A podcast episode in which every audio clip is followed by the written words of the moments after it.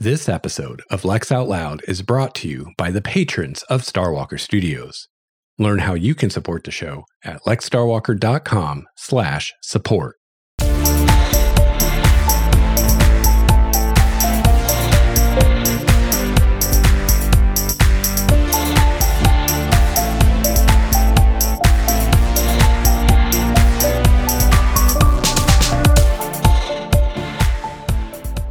And welcome to episode 43 of Lex Out Loud, writing science fiction. I'm your host, Lex Starwalker. This is a podcast for writers, readers, and all lovers of speculative fiction. I'm writing my third novel and taking you along for the ride. Today, I'm going to share the ideal word counts for a debut sci fi or fantasy novel. After that, I'll talk a bit about what I've learned as a writer from the Wheel of Time. So, welcome to the show, everybody. Welcome back. Sending out uh, encouragement to all of those of you writing away for NaNoWriMo or, or just writing away for whatever reason. Keep at it, keep going. I've been doing quite well myself, still keeping my daily writing goal, 1,000 words a day, six days a week. Uh, I believe I'm on the fifth week in a row doing that now. So, since uh, I changed my goal to a 1,000 words, I've not missed it once. So, feeling really good about that. I'm still posting my progress in the show notes at lexstarwalker.com so you can see uh, my progress go- bar go up uh, with each episode as I add more words to the product. Pro- product project. It's not a product yet. As of recording, I am now north of 80,000 words. And right now, my kind of soft goal for the first draft is around 115,000 words. So I'm, I think I'm like 69% or 71% of the way there at, at, this moment that I'm recording this.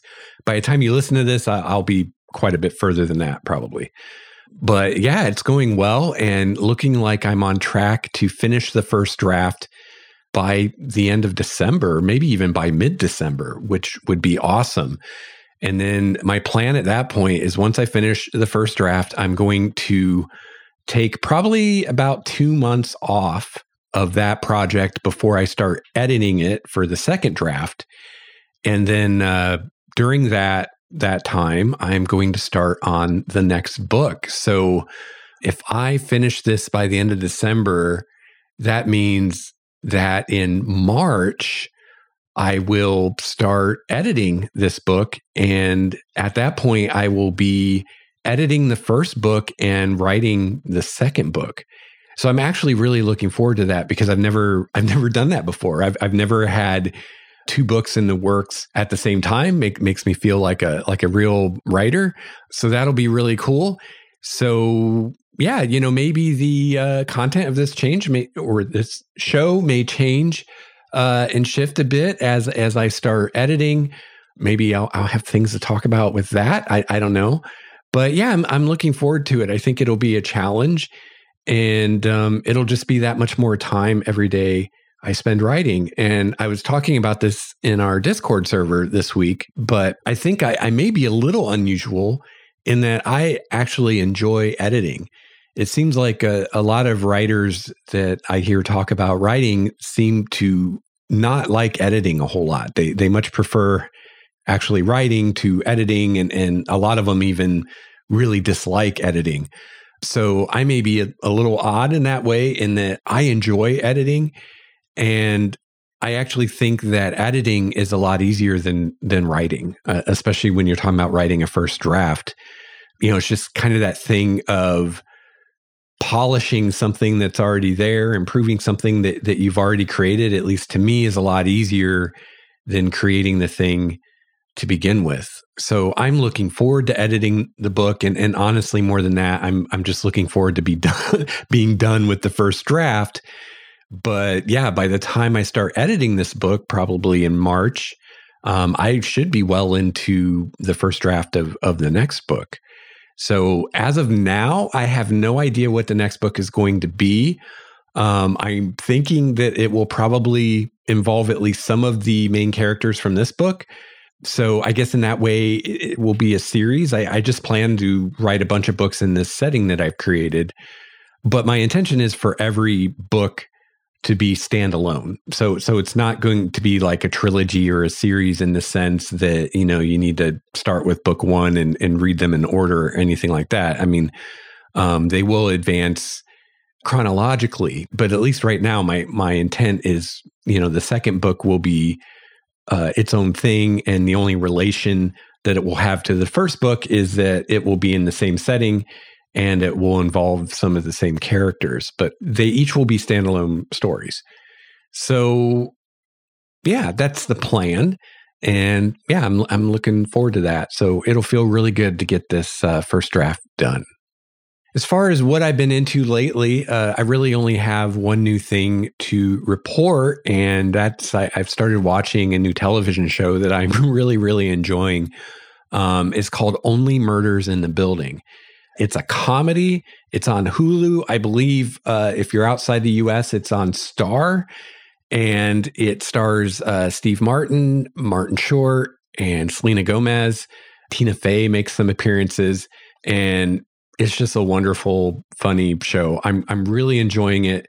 And it's rare that I find comedies that I really like. Uh, it seems so often that comedies are just kind of dumb and it's kind of dumb humor and and just kind of dumb and ridiculous and kind of unbelievable as far as the the drama of the show and whatnot.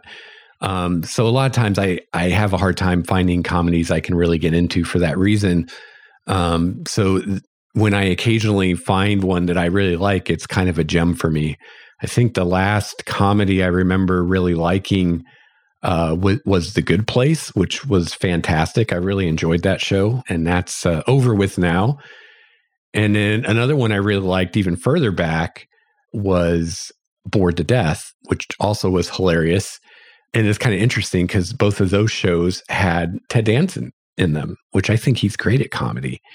So, anyway, uh, Only Murders in the Building is a fantastic show. I really hope there's another season. I, am only about halfway through it. I could easily binge this show in one day, but I force myself only to watch one episode a day just because I want it to last. I just really enjoy it. And I think I'm actually going to be kind of sad when I finish the final episode because um, I, I enjoy it so much. So if you're in the mood for for a good comedy or just a good show in general, check it out. I really like it. All right. So we're going to try and do two topics today. Hopefully, I can do it without the episode getting too long because I don't think I have enough to say about either one of these to make a full episode by themselves. So we're going to try to do them together. Uh, the first one, and and I don't want to spend a lot of time on this because I've already talked about it quite a bit here and there in previous episodes, is I thought I'd talk a little bit about science fiction and fantasy novel word counts. So, my main source for this, as far as the information I'm giving you today, is an article on writersdigest.com. It was originally published in 2016, but it, they occasionally updated it or they occasionally update it. It was last updated on, in February of 2021 as of recording. So hopefully they will uh, continue to keep updating this because these things do change a bit over time. Now, I've done a lot of research over the years into this topic beyond just this article. I just, uh, for right now, I think this is the best uh, single place for you to go to, to get informed. So, just a couple points I want to make here is first of all, word count does matter. If you're writing a book that you want to get published for your debut novel, which is to say your first published novel, word count is extremely important. It costs money to produce a book. And in general, the longer a book is, the more money it's going to cost to produce it. As a new writer who's never been published before by a publisher, you are an unknown commodity to a publisher. They are taking a risk on you when they buy your book. So for them this is and it has to be a calculated risk, right? They they do a cost benefit analysis and they have to think that that the risk is worth it taking you on and, and publishing your book. Um, and again, I, I mentioned this in a previous episode, but the thing to keep in mind is they're not just thinking about the book that you just wrote and you sent them.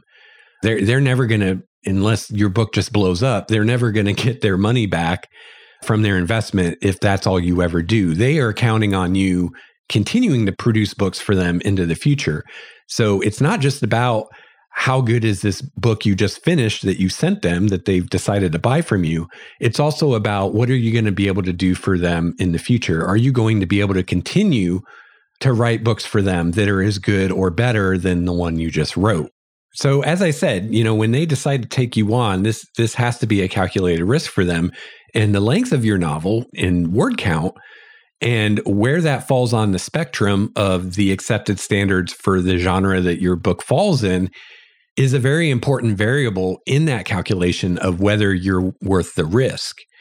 So I've heard a lot of interviews with agents and with editors and a very common question that's almost always asked of them is what is the number one reason that you reject a book from a new writer that you choose not to publish it? And usually the number one reason is not following the submission guidelines, which we uh, talked about in the recent episode on uh, manuscript best practices.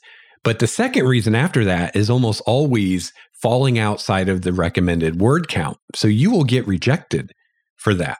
So again, the word count that that is acceptable will depend on your genre and your subgenre. They're they're all different. So you can't take the numbers from one genre and apply them or assume that they apply to another genre.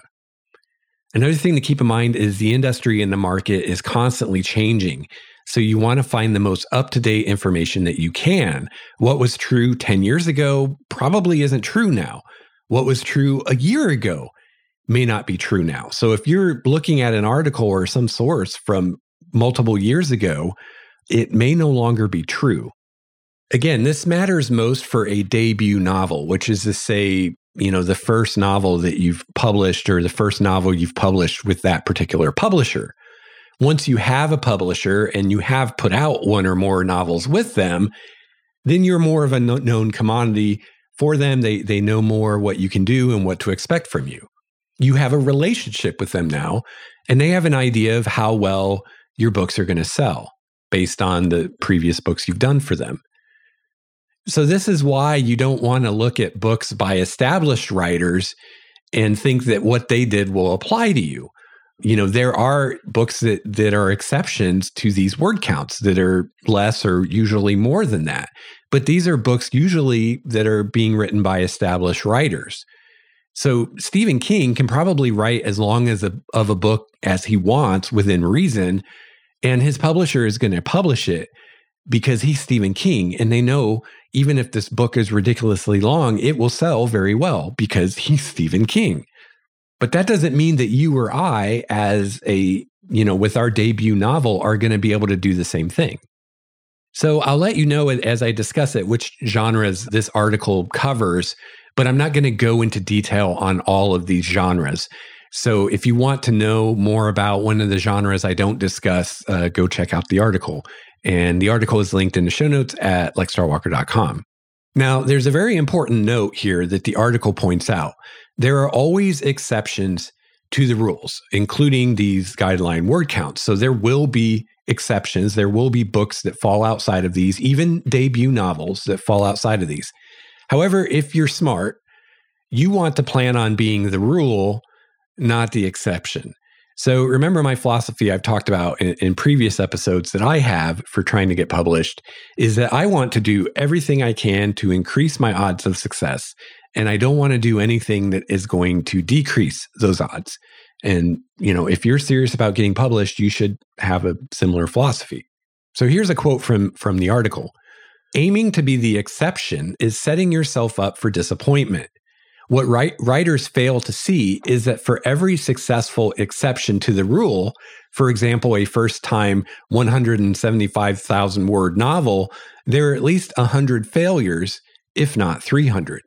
So again, if, if you want to succeed, don't don't plan on being the exception. Don't think that you can write a book that's longer than these guidelines or shorter and that it'll be fine and you'll get published. You're, the odds of that happening are, are very, very small.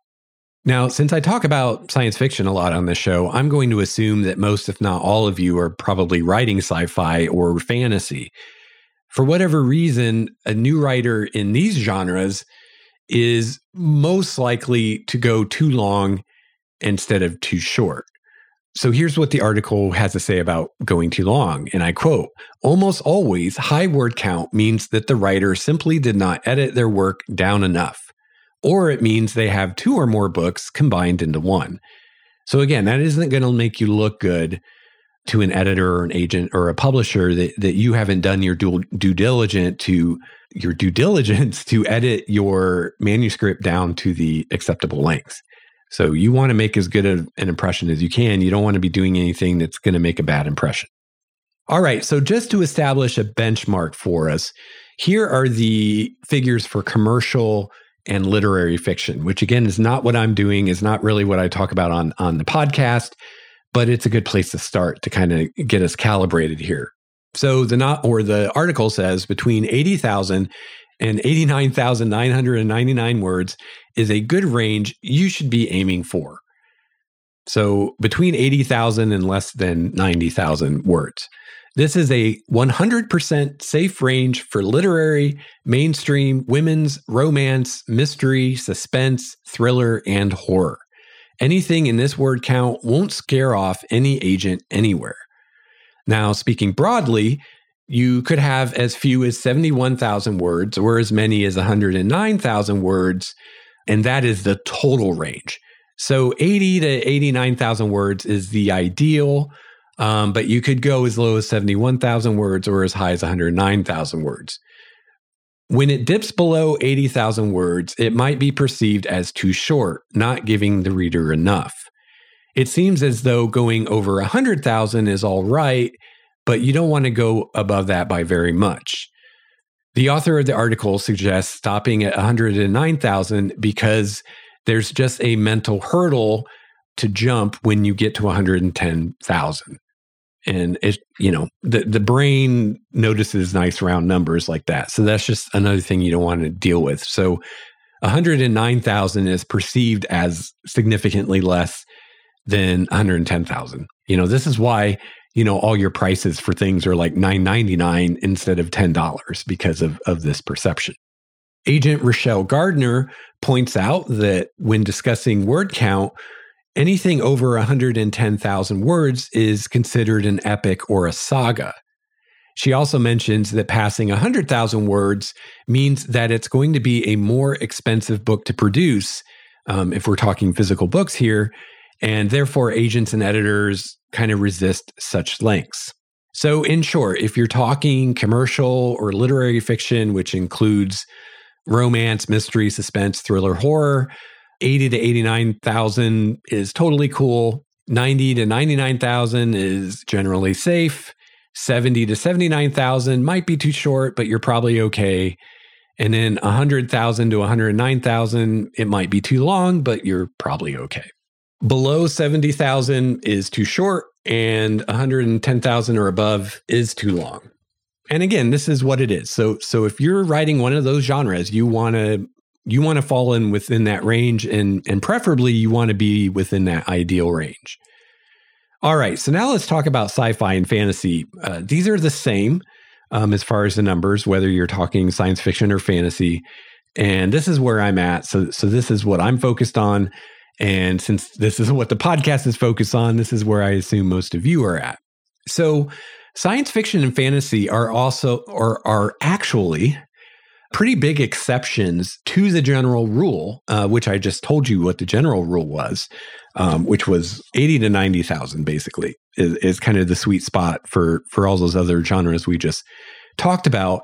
And most other genres are somewhere close to that. Most of them are actually, if they're different than that, they're a little shorter like for instance YA middle grade are, are less than that but again if, if you're interested in those numbers check out the article so science fiction and fantasy are an exception because they actually tend to be longer than that more words than that and the reason it's given for this is because these genres have so much more world building involved than other genres because if you're talking science fiction or fantasy it's usually a setting that's in some way uh, significantly different from from our world today.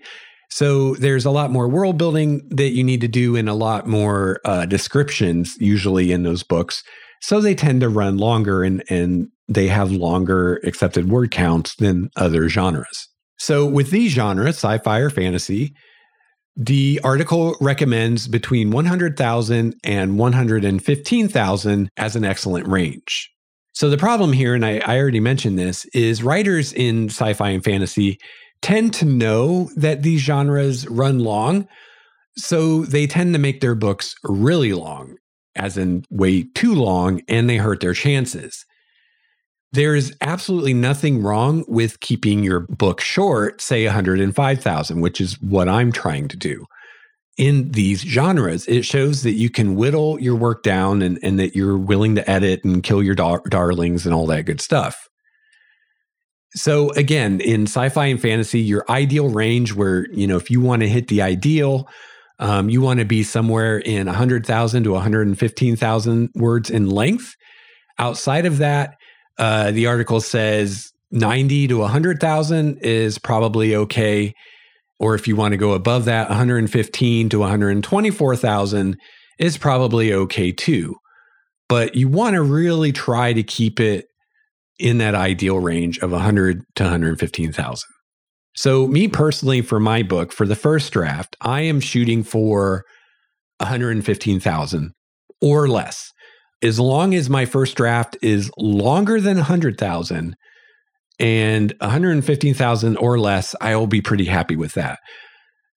I actually hope, really hope for the final draft to be right in that kind of lower sweet spot of 105,000 because I would like the the book to be a little bit on the shorter end of that range because I want the book to be as lean as possible while still telling the story I want to tell and doing all the things I want to do with the book. I, I don't want there to be any bloat in the book at all. I, you know, if I could make it 105,000 words exactly, I would do that, or maybe even a little less, as long as it was more than 100,000. Because the shorter the book is within that range, the easier it is going to be to sell, um, the less money it's going to cost to produce not only is it going to be easier for you to get an agent or to represent it or an editor to buy it, it's going to be easier for them to sell it to a bookstore because it's going to take less space on the shelf. It's going to cost less for them to produce, et cetera, et cetera. Also, you know, I think there's something to be said for keeping your first novel as short as possible because again, not not only are you an unknown commodity to the publisher, but you're an unknown known commodity to the reader as well. And I know myself personally, if I'm going to pick up a book that's the first book by an author that I've never read before, I am much more likely to take a chance on that book if it's shorter than if it's longer. So, yeah, and and then the other thing is is just I I personally think within both fantasy and and sci-fi, I think this is more of the thing in fantasy, but I also see it in sci-fi is there is a tendency for these books to be kind of bloated, where it seems like there's kind of some stuff in the book that really doesn't need to be there. It could be trimmed down. And I think it's this thing of everybody kind of knows that sci fi and fantasy books tend to be longer. So writers just kind of shoot for longer lengths. And sometimes, at least to me, they seem a little bloated. Like I feel like there's some more fat that could have been trimmed off that book. And I really don't want my book to be like that. I really want it to be, you know, as lean as possible, like I said, and, and just to the point and concise. And also, you know, every word takes time to write. And I would much rather write a 105,000 word book and be working on the next book that much sooner than write, you know, 124,000 word book. And it takes me longer to write and edit and all those things. And, and I'm writing less books in a given amount of time and yeah, I just think that there is, and it's not just me, I don't think, but I think there is this perception, especially in fantasy, but in sci fi as well, that these books tend to be a little bloated. So I think if, if you or if I keep my my book on on the shorter end of the scale, that, that that will actually be seen as a good thing by a lot of readers, especially for the first book. Now, if I'm doing a series and I'm a few books in, you know, by then the the readers are invested and at that point, a longer book is often seen as as a better thing. You know, I'm a huge fan of the Wheel of Time, and you know, you'll hear people complain about how long those books are. But personally, I love the fact that they were so long, and I love the fact that there were so many of them because I love the story and I love the character and I love the world so much. I just wanted more and more and more. So there was really no such thing to me as a Wheel of Time book that was too long, as long as it didn't get boring and continued to be interesting. But again, you know, that's not the first book. And and the first book, the the Eye of the World, was one of I don't know if it was the shortest book in in the series, but it was one of the shorter ones, and they did tend to get longer as you got further in the series. So, other genres that are covered in this article that I'm not going to talk about today, but you can check out the article if you want to learn more, are middle grade YA, which is young adult, picture books, westerns, and memoir. All right, for our next topic today, I wanted to talk a little bit about the Wheel of Time. Now, I believe when this episode comes out, the Wheel of Time TV show will either have just come out or it will soon be coming out. It's coming out on Amazon Prime on November 19th.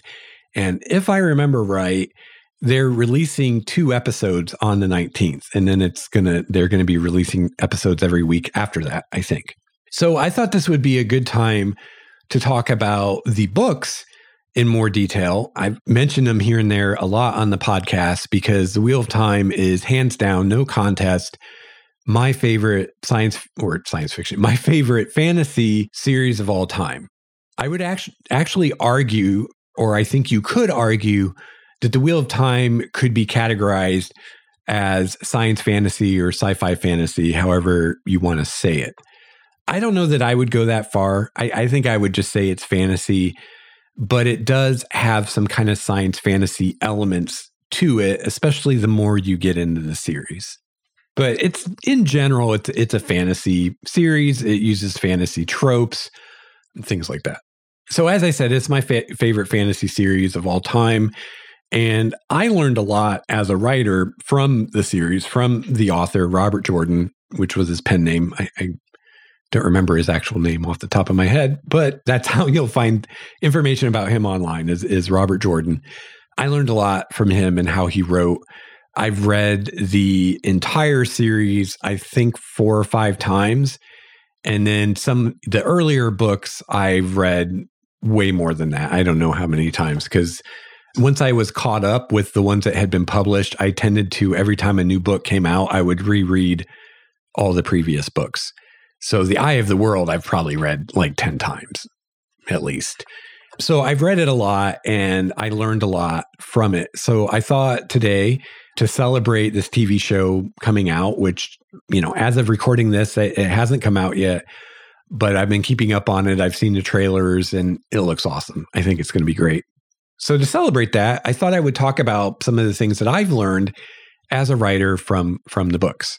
So the first big thing, and and I think this is something you'll hear talked about, and anyone who talks about the Wheel of Time from a writing perspective they're definitely going to talk about this, and it will probably a lot of times be the first thing they talk about. And that is how Robert Jordan uses the third person limited point of view. Now, I did a whole episode on point of view. If you're not sure what third person limited means, um, or you want to know more about that, go check out that episode. I will link it in the show notes. So, Robert Jordan does, does a fantastic job with third person limited point of view in that whenever we're being told the story, who whose ever point of view we're in, and he has numerous points of view characters in the book, books, we always see the world through that character's eyes. So the point of view character that that we're being told the story from at a at a given time colors what they see, what we see, and how they see it, or how how we see it. In other words, what you describe and how you describe it. So if you're going to have more than one point of view character in your book, there should be a noticeable difference between how each character sees and describes the world around them and how they they are telling you the story. Even if you just have one point of view character, that character's experience and personality should affect how the story is told, how things are described. So, characterization, establishing your character and who they are and what they are like, done through dialogue and action is pretty obvious. Those are both pretty obvious, and, and most decent books are, are going to do that. They're going to um, show you what kind of person this character is through the things that they say and the things that they do. But you can also do this through your descriptions and the actual narration of the story if you're doing third person limited, as long as you stay in the point of view. So, you know, if you're telling a scene through a given character's point of view, you ask yourself, how would this character see this scene? How would they describe it to someone else? What would stand out to them? What would they notice first? What might they miss or, or overlook? What might they interpret differently than the average person would? And then you can leverage those things to really bring out who this character is just through the way they describe what they're seeing and the way they they are telling you the story. Now, I should also point out that you can do a lot of this stuff as well in first person, these kinds of uh, showing the character through how they are telling you the story. Most, if not all of this stuff works just as well in first person too. But I'm talking about third person limited because that's what the Wheel of Time is. So things you can draw on here include the character's hobbies, their areas of expertise and knowledge, their profession, things like that. Also, things like the character's prejudices, biases, and things like that. So, all of those things are going to color the way the character sees the world and, and are going to color the way you tell the story through that character's eyes. So, then when you change point of view characters, if you do that in your book, then all of this is going to change because now you're in a different person's eyes and, and all these things are going to be different. The things that they're interested in, their hobbies, their areas of expertise, prejudices and biases they have will all most likely be different when you go from one character to another. So the way the story is told will, will be different as well.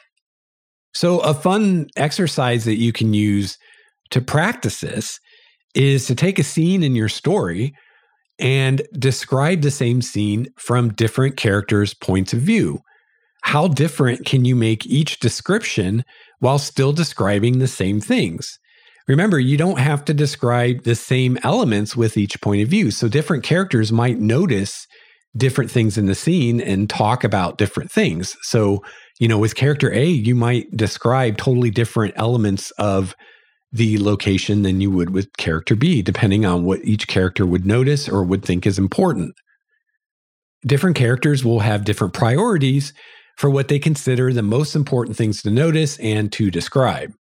So that was the first big thing that I learned from the Wheel of Time, and I continue to learn anytime I read those books because Robert Jordan does this very, very well. There's a great scene, and I don't remember offhand which book it's in, but you should read them all anyway, where one of the characters who is a blacksmith goes into this abandoned village and he is noticing certain things that he's using to deduce how long it's been since the people left the village. And these are all things that, that a blacksmith would notice. So he notices the amount of rust on the tools that are laying around outside. Another character in the same scene also comes to the same deduction as far as how long the people have been gone. But she notices completely different things than Perrin does because she's not a blacksmith. So she instead knows notices the types of curtains in the windows and and you know what season those curtains are appropriate to. So, you know, these two characters are noticing different things in the same scene based on who they are and what's important to them and, and what their eyes have been trained to see. And this kind of thing is everywhere in the books all the time. So the next thing I, I learned from the Wheel of Time books was how to use vivid descriptions of people and places that really can paint a mental picture in the reader's mind. Now, I would say, and I, I, think most writers would agree with me, that descriptions are very important in any story that you tell. The more you know you can describe things and the more you can paint a picture in the reader's mind, the more invested the reader is going to be in the story, the more they're, they're going to feel like this is a real thing. So, that said, I think it's even more important in genres like sci fi and fantasy. Um, and this kind of goes back to what we were talking about in the word count because of the world building involved. You know, if if you're reading just a, a horror novel that's set in the current day, you know, there's not a lot of world building you need to get across to the reader. Um, not a lot of information about the setting because a lot of it is stuff they know. So they know what a cell phone is, they know what a skyscraper looks like, they know what a stoplight looks like and what it does and how it works and all those things. You don't have to explain those things to the reader because you're talking about the world that we all live in. But when you're talking about a science fiction or a fantasy book, now you're talking about a world that is a lot different, probably, than the world we live in. So there are a lot more things that you're going to have to explain. I think this may be even more true for sci fi than fantasy because, you know, a lot of times fantasy is at least somewhat based on things from the past. And so there are still things that you won't have to explain. Like you don't have to explain what a horse is. You know, even though most of us don't ride horses these days, we still know what horses are. We know what a saddle is. We know what a bit and bridle is. We know what stirrups are. You don't have to explain those things usually. Now, with sci fi, especially if you're going pretty far into the future, there's going to be a lot more things that you are going to have to explain. But even in fantasy, you know, you're probably going to have magic and, you know, you may have creatures that, that don't exist and aren't part of our mythology that you will have to explain. So, in both these genres, you're going to have more need of description just so that the reader knows what's going on, much rather to really um, make the story and the setting and the characters vivid to them. So, this is partly a thing of style how much description you're going to have, what you're going to describe, what you're not, and to what degree you're going to describe things. So, the Wheel of Time books, I think most people would agree, are quite description heavy, um, especially compared to a lot of books, you know, being published today in the current day.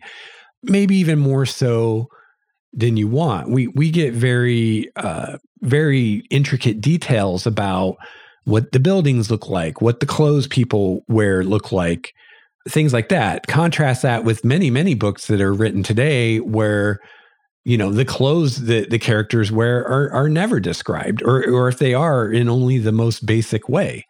There are so many books I've read in the last I don't know 10 years where the main characters is never described at all. You don't know what color their hair is. You don't know what color their eyes are. You don't know what kind of clothes they're wearing. Nothing. Um, there are even books where none of the characters are described, or the descriptions, you know, tell you what color their hair is, maybe, and that's it. They don't tell you what their hairstyle is, or what their clothes look like, or or anything like that. So it's not so much a thing of there's a right and wrong answer as far as what you should describe and how much. A, a lot of it comes down to style, the writing style of the writer. And different readers have different preferences for how much description they want or or don't want. Now, personally, as far as my my own opinion, I think a lot of recently published books are very lacking in description and too much so. Like um, they need more. I've read numerous books, like I just said, where I have no idea what the main character looks like, or for that matter, any of the characters. Uh, science fiction books with spaceships where they're never described at all. I have no idea what these spaceships look like. Or space stations. I have no idea what the space stations look like. I'd kind of like to know that. And in a way, I think this is even worse than not describing characters because, I mean, we at least know what a human being looks like. And, you know, maybe it's not important to the story, what this character's hair or eye color is or how they dress. So, you know, we can just fill in the blanks as a reader with whatever we want. But if you have spaceships in your story, I have no idea what that looks like and, unless you tell me. Now, some people will argue that not describing the main character of the book, um, the main point of view character, can be a good thing because it lets the reader see that character however they wish. And that can be seen as a, as a good thing. But I think as writers, we're here to tell a story and we should give the reader a good story, as good of a story as we can. And I think description is an important part of that. But again, we all know what human beings look like. So maybe you can get away with leaving that out. Again, it's a thing of style and, and what you you want to do. Um, it also, you know, doesn't matter to the story. You know, if it doesn't really matter to the story, what color your character's hair, skin, or eyes are, then maybe there's no need to describe it and you can let the reader picture whatever they want. I mean, hell, at least uh, if your book's ever made into a movie, it'll make the casting easier because you don't have to deal with people. You know, for instance, in The Wheel of Time, Rand has red hair. And so if they cast someone who doesn't have red hair as Rand, you're going to have people saying, wait, this guy doesn't have red hair. How can he be Rand? even though I would argue the color of Rand's hair is the least important thing about him. Now, it does have some importance because the Wheel of Time deals a lot with um, the characters' kind of, I, I guess you could say, ethnicity and how different people from different parts of the world have different features. And you can kind of use that to know where someone's from. And some of the characters don't look like they're from where they are from. And that's part of their backstory. But even still, you know, in a lot of books, that's not even a thing. But in the Wheel of Time, that's a thing where where how characters look a lot of times is relevant to the story. But even still, if you're talking about a TV show or a movie, um, I think the how well the actor can act and how well they can bring that character to life is way more important than what they look like. I mean, if it's really important, they can wear a wig or they can wear contacts. If you know, you really got to have the hair or the eye color the same. Now, an exception to this, of course, is when it comes to ethnicity you know, because you know movies and TV and and also publishing uh, historically and and even still are very dominated by men and very dominated by white men and white people. So that is kind of a separate issue where, for instance, if in a book a character is Japanese and you're going to make a movie of it, you know, you should really try to find a Japanese actor to play that character because casting that character with a white actor is, is not going to sit well with a lot of people because it's harder for a Japanese actor to, to get parts than it is for a white actor just because of of racism and bias. And so when you have a part that calls for a Japanese actor, you should really use a Japanese actor if you at all can, can you know. Um, but but that's a totally separate issue. That's not really what I'm talking about. So yeah, maybe in your book you you can get away with not describing the main character or even any of the characters if it if it doesn't really matter. And then that allows more readers to see themselves in the main character if that's something they want. So so that can be seen as a good thing. Um, but things like spaceships, space stations, aliens, magical creatures, and things like that that don't exist in the real world, you should describe those to the reader and give them a good mental picture of what that thing is. Descriptions should be evocative. I love Stephen King's advice that he gives on this in On Writing, where he suggests uh, just picking a few distinctive, interesting things about the person or the object or the location to describe, and then let the reader fill in the rest. Now, this is not what Robert Jordan tends to do. He tends to paint a picture and, you know, he'll tell you what the character's eyes and hair and skin look like, what their height is in general terms. He doesn't give measurements, but you know whether they're tall or short, um, whether they're thin or thick. He'll describe their their clothes in great detail because um, all of the different countries in the Wheel of Time have very distinct fashions when it comes to what their clothes look like. Um, so he definitely will tend to give you a lot more than just a few interesting things when he's describing a character. But again, these books tend to be description heavy, especially by today's standards, and, and they were written quite a while ago. So it was a different time.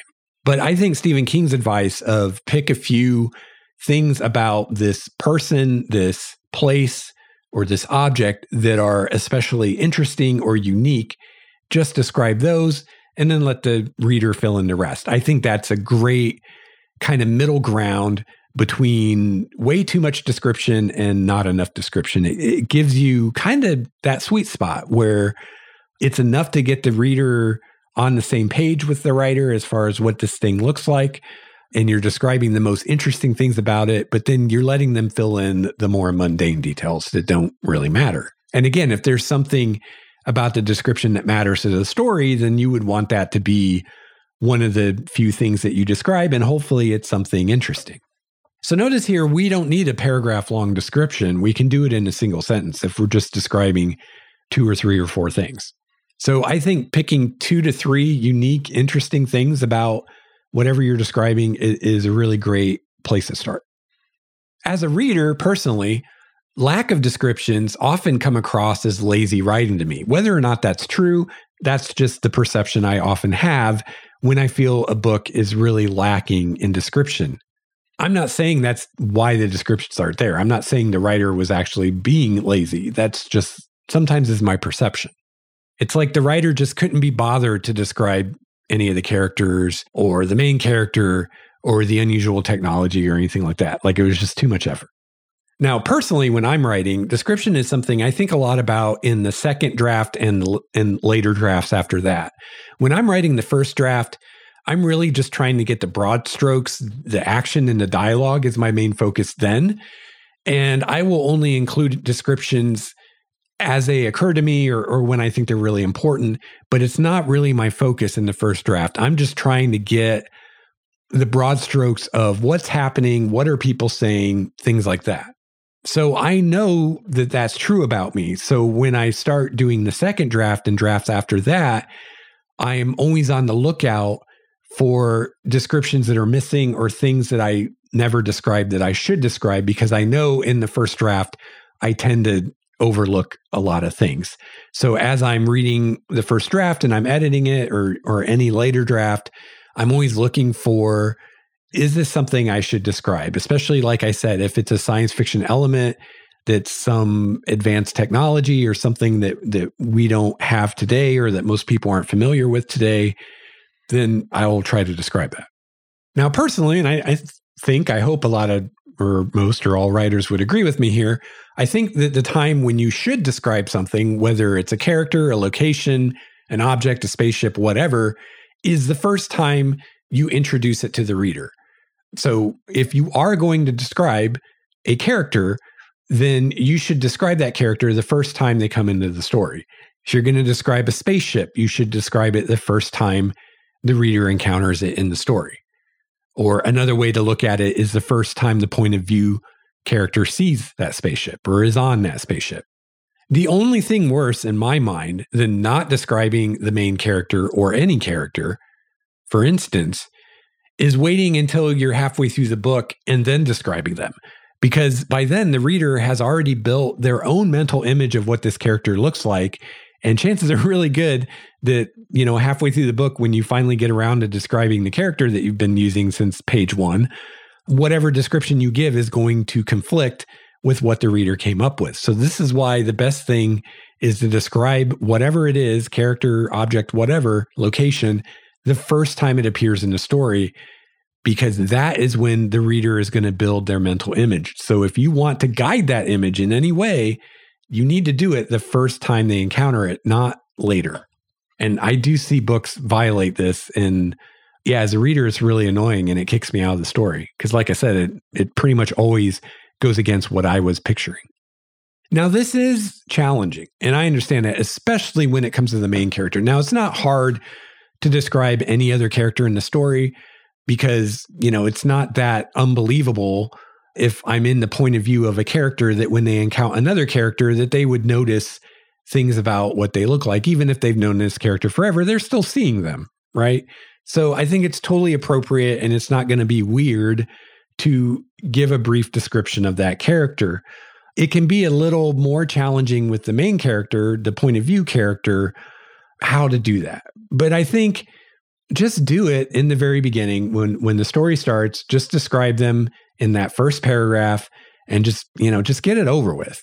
What you do want to avoid is all the cliches like they're looking in a mirror or something like that because that's just really tired and overdone and it's kind of like the the Swifties, the you know, he exclaimed, you know, he ejaculated, you know, you know what I'm talking about. Instead of just saying he said, she said, you know, usually you just want to say he said or she said. You don't want to use the the Swifties as they're called, the dialogue attributions that are, you know, more than he said or he asked, be, because they're just kind of lame. And yeah, they, they just don't go over well, especially when you use them a lot.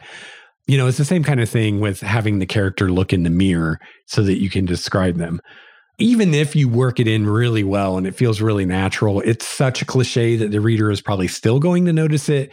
And, you know, again, going with the philosophy that, that good prose is invisible um, when it comes to fiction and stories, you're better off just giving a description. It'll be less of a, of a uh, blinking light to the reader than if you um, have them looking in the mirror or some kind of reflection, especially if it's kind of convoluted or unnatural how you have that happen. But even if it is natural and it makes sense, yeah, you're better off just describing them, I think. You know, don't start your story with the character brushing their teeth just so that you can describe them, is what I'm saying. All right. So the next thing I learned from the Wheel of Time books was, you know, how how to make unique, complex, and interesting characters. Each character in the story, and there are loads of them, has their own personality, their own motivations, etc. And this isn't just true for the point of view characters, and it isn't just true for the quote main characters. In fact, quite a few characters that, when they first are encountered in the story, uh, seem to be kind of one time use throwaway characters end up becoming pretty major characters later on in the story. So, you know, for instance, you might see an innkeeper in an early book that just seems like this random innkeeper that they meet one time, but by the end of the story, he's actually a point of view character. And and that happens quite a few times in the books, that that kind of thing. So, even the kind of, you know, secondary or tertiary characters are still really well developed. Another thing I learned from these books is is how to juggle multiple point of view characters, multiple character arcs, multiple plot arcs. Um, he does that very, very well. Another thing these books do extremely well that, that's very useful for fantasy and science fiction is there is an incredible amount of depth to the setting and a history to the setting that you slowly uncover kind of like onion layer by onion layer over time as you go through the series. For example, the Age of Legends, which was thousands of years before the story takes place, by the end of the series, you've learned quite a bit about what the Age of Legends was like. So much so that they're going to make movies about it, which I can't wait to see. Everything that happens in the story has a historical context, but you are not bombarded with all of this at the very beginning of the story. Like you're reading an encyclopedia. And I have read some very popular, at least among some people, fantasy series, for instance, where it's like reading an encyclopedia in the beginning, where you're just given all this information about the setting and the history that's not at all relevant right now in the story. Um, and it's a real slog to get through. And and there there are specific books, I'm not going to name them, that have a lot of fans, and I've tried to read them numerous times because people go on about how great they are, but I just can't get through the the slog of reading an encyclopedia for the first hundred pages or whatever it is. So, yeah, I just can't get into them. Instead, in the Wheel of Time, you only gradually learn about things about the setting and the history throughout the series as they become relevant to what's going on right now. And that's the way to do it. So, if you're wanting to learn more about how do I share all my wonderful world building information with the reader in a way that isn't going to turn them off and bore them and is always going to seem relevant, uh, the Wheel of Time is an excellent study in how to do that. And I definitely recommend those books. You'll learn a lot about how to do that.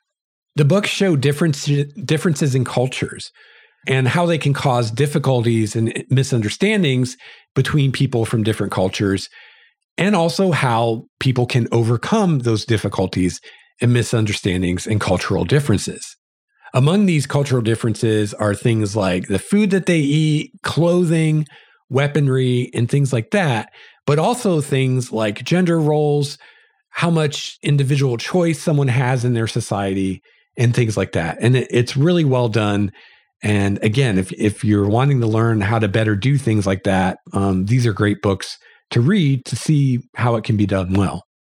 And finally, I think the books do a great job of illustrating how everyone grows up thinking that their culture, the way they were raised, is the only way or the best way to be and to live. And we see this again and again in the books where people are brought up a certain way. And until they venture out of their tiny little area that they grew up in, they think that that's the way everybody is. And they think that's the way everybody should be. And only the characters in the book or in the books who are both well traveled and open minded eventually come to realize that everyone thinks the way they were raised is the best way and that you know everybody's different in that way you know the way everybody is raised in different countries is different and everybody thinks their way is the best way and it's only the people who see the world and learn about other peoples and places who come to realize that you know there's probably not a best way and and everybody thinks their way is the best way and learn to have appreciation and and tolerance for other cultures and other ways of, of living. So basically the, the books kind of teach you the whole idea of cultural relativism or cultural relativity from from anthropology without ever using those words or having to like lecture you about it. But you just learn that by seeing these characters and how they behave and how they grow and change over time. And it's really well done. So yeah, those are those are some of the big things I could think of that I learned from the Wheel of Time from the books. There's probably more. So so if there's a, a glaring omission that that I miss, let me know, and and I'd be happy to uh, uh, share it on a future episode or or in the disc- Discord, or, or you could just let me know in the Discord so that uh, everyone else can know about it. Speaking of our Discord server, I want to say um, I added a new room to the server called Writing Goals. That room is available to patrons at, at tier one or higher, which is $2 a month. And uh, that's a place for, you know, if you are a writer and you're writing and you've set a goal for yourself, uh, whether that's for NaNoWriMo or, or just in general, um, you can share that with us in there. And then uh, if you like, you you can share uh, your progress toward that goal, whether it's a daily word count or a certain amount of time writing every day or every week, or a project you're working on and you want to finish it by a certain time, whatever your goal is, feel free to share it in the writing goals room and, and we can cheer each other on. If you would like to reach me, I would love to hear from you. You can email me at lexoutloudpodcast at gmail.com. You can follow me on Twitter at Lex Starwalker, and you can call my voicemail 951 465 5391. And once again, please join our community on Discord and you can connect with myself and other listeners and other writers and other readers. And we have a lot of fun in there. Uh, you can find links to all those things as well as a Discord server in the show notes for this episode or any episode at lexstarwalker.com. And finally, if you'd like to support the show, please consider uh, becoming a patron. Really appreciate all the patrons of the show. You all help me do this every month. I, I wouldn't be able to do this without the patrons. So thank you, patrons. And uh, I have a support page on the website as well. Uh, there are a lot of other ways that you can help me out too. In addition, or instead of becoming a patron, I have an Amazon referral link. I have an Audible trial link. You can get 30 days of Audible for free through my trial link and some other things as well. So, thank you so much for tuning in again to another episode. I really appreciate your time and attention. And I'll be back soon with another one. And until then, keep writing.